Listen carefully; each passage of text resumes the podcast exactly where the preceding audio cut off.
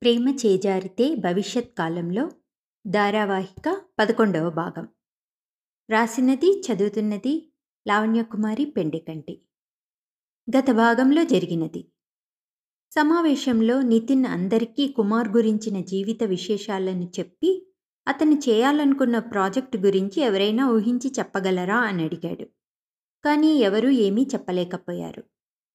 ఇక ఈ భాగం వినండి. ఇంతకీ కుమార్ వాళ్ళు చేయాలనుకున్న ప్రాజెక్ట్ ఏదో తెలుసా అని అడిగాడు నితిన్. ఎవరూ ఏమీ పలకలేదు. మళ్ళీ నితినే మీకు ఆ ప్రాజెక్ట్ గురించిన అంచనా లేదనిపిస్తుంది. అయితే ఆ ప్రాజెక్ట్ యొక్క విశేషతను మీరు అర్థం చేసుకోవాలంటే ముందుగా మీకు ఒక నలుగురిని పరిచయం చేయాల్సి ఉంది. వారిలో ఒకరు నా భార్య డాక్టర్ నిధి. ఆమె చైల్డ్ అండ్ అడోలసెంట్ సైకియాట్రీలో ఎండీ చేసింది. ప్రస్తుతానికి స్వచ్ఛందంగా ఒక అనాథాశ్రమానికి తన సేవలు అందిస్తోంది. ఈ ప్రాజెక్టులో ఆవిడ కూడా పాలు పంచుకున్నారు. మిగిలిన వారిలో ఒకరు డాక్టర్ రాధ అని నిధి చూసుకునే అనాథాశ్రమంలోనే నిధికి అసిస్టెంటుగా సేవలందిస్తోంది. మిగిలిన ఇద్దరూ అక్కడ పిల్లలను చూసుకునే ఆయాలే అయినా వారే వారికి అన్నీ కూడా. మిగిలిన విషయాలు డాక్టర్ నిధి వివరిస్తారు. ఇప్పుడే వారంతా వచ్చి పక్క గదిలో కూర్చున్నారు. వారిని పిలుస్తాను అని చెప్పి నిధికి కాల్ చేశాడు నితిన్. ప్రక్క గది నుండి ఆ నలుగురు వచ్చి అందరికీ నమస్కారాలు తెలిపి వారి పేర్లను వారు చేస్తున్న వృత్తిని చెప్పుకుని తమని తాము పరిచయం చేసుకున్నారు. తర్వాత నిధి మాట్లాడుతూ విషయానికి వస్తే ముందుగా నేను ఈ ఇద్దరి గురించి మీకు చెప్పటానికే ఇక్కడికి వచ్చాను. వీళ్ళలో ఒకరి పేరు స్నేహ ఇంకొకరి పేరు ప్రేమ్. వీరిద్దరూ అనాథాశ్రమంలోని పిల్లలను చూసుకుంటుంటారు. స్నేహ నెలల పిల్లలను చూసుకుంటుంది. ప్రేమ్ ఎనిమిదేళ్ళలోపు పిల్లలను చూసుకుంటాడని వారిని చూపించింది నిధి. వీరు చిన్నపిల్లలను విసుక్కోకుండా శ్రద్ధగా చూసుకుంటూ ఎనలేని సేవలు అందిస్తున్నారు. దానితో పిల్లలు మానసికంగా కూడా ఎంతో ఉల్లాసంగా ఉంటున్నారు. దానికి మనమంతా వీరికి కృతజ్ఞులమే. వీరు పిల్లలను ఎలా చూసుకుంటున్నారో తెలుసుకోవటానికి వీరిని మీరేమైనా ప్రశ్నలు అడగాలనుంటే అడిగి తెలుసుకోవచ్చు అంది. తర్వాత ఒక జూనియర్ సైకియాట్రిస్ట్ లేచి స్నేహాను ఉద్దేశించి మీరు రాత్రి అనాథాశ్రమంలో పిల్లలతో పాటు పడుకున్నాక ఏ అర్ధరాత్రో ఎవరైనా పసిబిడ్డ కుక్క పట్టి ఏడిస్తే ఏం చేస్తారు అని అడిగాడు. దానికి స్నేహ మొదట ఆ పసిబిడ్డ పక్కబట్టలు కానీ చెడ్డీ కానీ తడిచి ఏడుస్తుందేమో చూస్తాను. అది కాకపోతే ఏదైనా కుట్టి ఏడుస్తుందేమోనని బిడ్డ శరీరాన్నంతా పరికించి చూస్తాను. అది కాకపోతే కడుపు చిన్నగా ఒత్తి అరగక ఏడుస్తుందేమో అనిపిస్తే డైజెషన్ సిరప్ వేసి పది నిమిషాలలో ఏడుపు ఆపకపోతే డాక్టర్కు ఫోన్ చేస్తానని చెప్పింది. దానికి ఆ సైకియాట్రిస్ట్ గుడ్ అని చెప్పి కూర్చున్నాడు.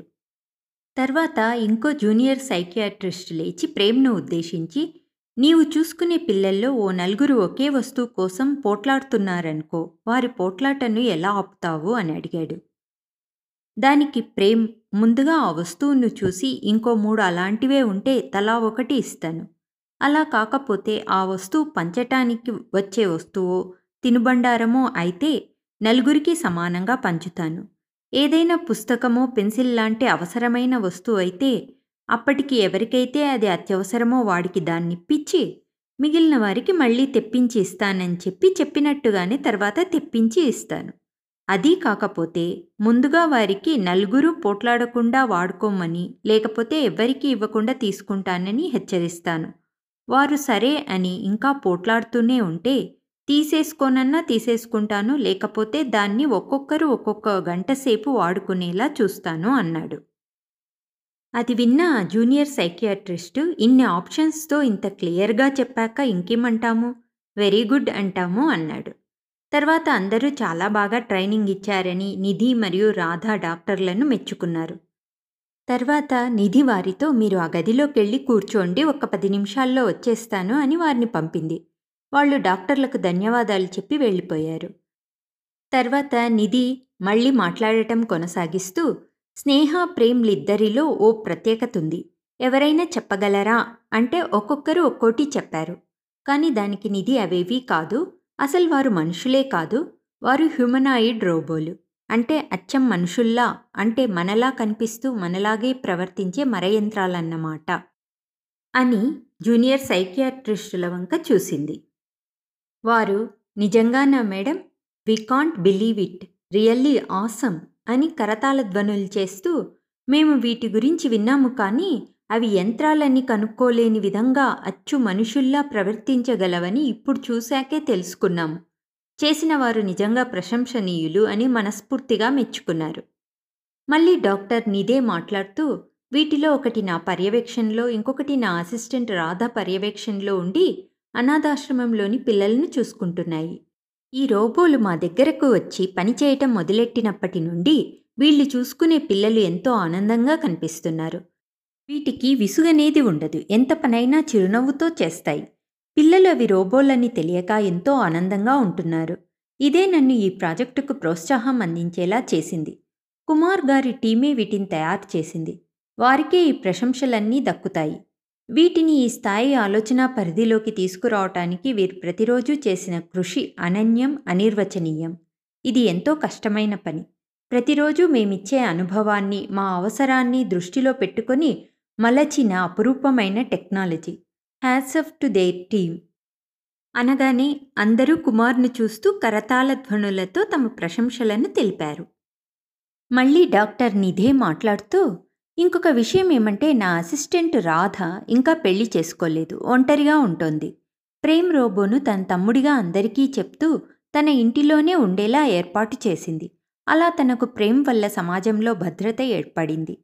ఈ విధంగా కూడా రోబోలను మనం ఉపయోగించుకునే అవకాశం ఉందనిపించింది నాకు. రాధ ముందంతా ఈ కాలనీలోనే ఉండేది. ఈ మధ్యనే కొంతకాలంగా ఊర్లోని ఒక అపార్ట్మెంట్లో ఉంటోంది. ఇదే కాలనీ బయటున్న మొదటి రోబో. అయితే రాధకు తెలియకుండానే ఒక నెట్వర్క్ ఆ రోబోను అనుక్షణం పర్యవేక్షిస్తోంది. ఇంకో సంవత్సరం పాటు ఈ పర్యవేక్షణ కొనసాగి ఎలాంటి అవాంతరాలు జరగకపోతే వీటిని జాతికి అంకితం చేసే అవకాశం ఉంది. త్వరలో ప్రేమ్ను కొంతమంది మనుషులకు పరిచయం చేసి వారి నుండి వచ్చే సమీక్షలను అభిప్రాయాలను సేకరించి ప్రజలు దీనిని ఆహ్వానిస్తారో లేదో తెలుసుకుని ముందుకు వెళ్తాము. ఆ అనాథ పిల్లల సంతోషాన్ని చూశాక ఈ ప్రాజెక్టు పూర్తిగా సఫలం కావాలని కోరుకుంటున్నాను. అంటూ నిధి ఎంతో ఉద్వేగంగా చెప్పి ఇప్పుడు మీరు చెప్పండి వారిని రోబోలని మీరు గుర్తించగలిగారా? అని అడిగింది. అందరూ గుర్తించలేకపోయామని తలలు అడ్డంగా ఊపారు. అందుకే ఈ ప్రాజెక్టు ఖచ్చితంగా సఫలం అవుతుందని నా నమ్మకం. మేము వీటిని మీకు చూపించటం కోసమే ఇక్కడికి వచ్చాము. మా పని పూర్తయింది. ఇక మేము సెలవు తీసుకుంటాము అని చెప్పి డాక్టర్ నిధి వాళ్ళందరూ వెళ్ళిపోయారు. ఇక మళ్ళీ డాక్టర్ నితిన్ మాట్లాడుతూ ఇప్పుడు మీకు అర్థమై ఉంటుంది అది ఏ ప్రాజెక్టో. అది హ్యుమనాయిడ్. అంటే అచ్చం మనిషిలాగా ఉండి మనిషిలా ప్రవర్తించే రోబోలను సృష్టించే ప్రాజెక్ట్ అన్నమాట. అందరూ కరతాల ధ్వనులు చేశారు. ఈ ప్రాజెక్టు లక్ష్యం తల్లుల్లేని పిల్లల కోసం అచ్చం అమ్మల్లా చూసుకునే హ్యుమనాయిడ్ రోబోలను తయారు చేయటం. ఈ ప్రాజెక్టు కోసం రోబోలను తయారు చేయటం ఒకెత్తైతే అవి సరిగ్గా పనిచేస్తున్నాయో లేదో గమనిస్తూ అవసరమైతే ఇన్స్ట్రక్షన్ ప్రోగ్రాంలో మార్పులు చేస్తూ ఉండటం ఇంకో ఎత్తు. ఇది సక్సెస్ అయ్యిందా లేదా తెలియటానికి ఒక తరం వారైనా వీటి క్రింద పెరగాల్సి ఉంటుంది. ఏ తల్లిదండ్రులైనా అలా రోబోల పర్యవేక్షణలో వారి పిల్లలను పెంచగలమో లేదో చూడటానికి మీ పిల్లలను నిమ్మంటే సుతరాము ఇవ్వరు. అలా కాకుండా అనాథలను తీసుకుని పెంచవచ్చు. కానీ అది ఏమాత్రం బెడిసి కొట్టినా ప్రభుత్వానికి చెడ్డ పేరు వస్తుంది కాబట్టి ఏ ప్రభుత్వమూ అందుకు ఒప్పుకోదు. అదే సమయంలో కుమార్ టీం వాళ్ళకు తెలిసిన కొందరు సాగుకు పనికిరాని భూములపై ఆనందలోకం లాంటి కాలనీలు కట్టాలనే యోచనలో ఉన్నారు. అలాంటి కాలనీ తాము మొదలెట్టాలనుకుంటున్న ప్రాజెక్టుకు బాగా ఉపయోగపడుతుందనిపించింది వీరికి. అప్పటికే టెస్ట్ ట్యూబ్ బేబీలు సరగసి అంటే అద్దెకు గర్భం మోయటం లాంటి పద్ధతులు అందుబాటులోకి వచ్చి కూడా చాలా దశాబ్దాలే అయ్యింది. అప్పుడు వారికి తామే ఎందుకు సరగసే పద్ధతిలో పిల్లలను కని వారిపై ఈ ప్రాజెక్ట్ ఎలా పనిచేస్తుందో ప్రయత్నించకూడదనే ఆలోచన వచ్చింది. దానివల్ల తమకంటూ వారసులుంటారు. ఒక కుటుంబము వస్తుంది. అలాగే తమ వారన్న జాగ్రత్తతో ప్రాజెక్టును ఎలాగైనా సక్సెస్ చేయటానికి అహరహము కష్టపడతాము అనుకున్నారు. అనుకున్నదే తడవుగా చట్టపరిధిలో అన్ని అనుమతులు సంపాదించుకున్నారు. కాలనీని మైనింగ్ వేస్ట్ స్థలం మీద కట్టేప్పుడు వాళ్ళే తమ ప్రాజెక్టుకు కావలసిన వసతులతో పాటు అన్ని హంగులతో కాలనీ తయారయ్యేలా శ్రమించారు. తర్వాత పెళ్ళి వద్దు కానీ కుటుంబం కావాలనుకునే ఒంటరివారే కాక పెళ్ళిళ్ళు జరగని కుమార్ లాంటి ఒంటరివారంతా కలిసి డబ్బవసరం ఉండి అద్దగర్భం మోసేవారిని అంటే సరగసి పద్ధతికి అంగీకరించిన వారిని సంప్రదించి తమ వీర్యకణాలు అంటే స్పర్ములతో టెస్ట్ ట్యూబ్ పిల్లలను కన్నారు. ఈ ప్రాజెక్టులో భాగంగా మొదటి విడతగా పది నుండి పదహైదు మంది సరగసి పద్ధతిలో పిల్లలను కన్నారు. అందులో సక్సెస్ అయ్యి ఆరోగ్యంగా పుట్టినవారు పదకొండు మంది మాత్రమే. ప్రతి శిశువుకు ఒక హ్యూమనాయిడ్ రోబోను ఆ శిశువు పోలికలను కొన్ని జోడించి అమ్మగా తయారు చేశారు. ప్రతి రోబో ఎవరో ఒక మనిషి పర్యవేక్షణలో ఉండే జాగ్రత్తలు తీసుకున్నారు. అలాగే ఏ హ్యుమనాయిడ్ రోబోలు కూడా ఆ కాలనీ దాటి బయటకు ఒంటరిగా వెళ్ళటానికి చట్టం అంగీకరించదు. అలా బయటకు రావాలంటే దాన్ని చూసుకునేవారు కూడా దాని వెంట ఖచ్చితంగా ఉండాలన్న నిబంధనతోనే ప్రభుత్వం వీరు చేసే ప్రాజెక్టును ఒప్పుకుంది. అదీగాక ఈ ప్రాజెక్టు సక్సెస్ అయితే ప్రభుత్వానికి కూడా ఎంతో ఉపయోగం ఉంటుంది. అందుకే ఇక్కడుండే పిల్లలకు వారి తల్లిదండ్రులలో ఎవరో ఒక్కరో లేక వారి ప్రక్క ఇండ్లలోని వారిలో ఎవరైనా హ్యుమనాయిడ్ రోబోలై ఉండవచ్చన్న నిజం తెలుసుకునే అవగాహన వచ్చే లోపలే వారికి కౌన్సిలింగ్ ప్రోగ్రాం ఇవ్వాలనేది మేము ముందుగానే అనుకున్న షెడ్యూల్. కాకపోతే అనుకోని యాక్సిడెంట్ వల్ల ఒక రోబో అమ్మ తలకు గాయం కావటం వల్ల వాళ్ళ అబ్బాయి కౌన్సిలింగ్ స్టార్ట్ చేయకముందే ఆమె తనలాగా కాదనే అనుమానంతో ఈ ఫోబియాకు బలయ్యాడు. దాన్ని మర్చిపోయేలా చేసినా కూడా ఆ ఫోబియా వల్ల విపరీతమైన తలనొప్పికి లోనవుతున్నాడు.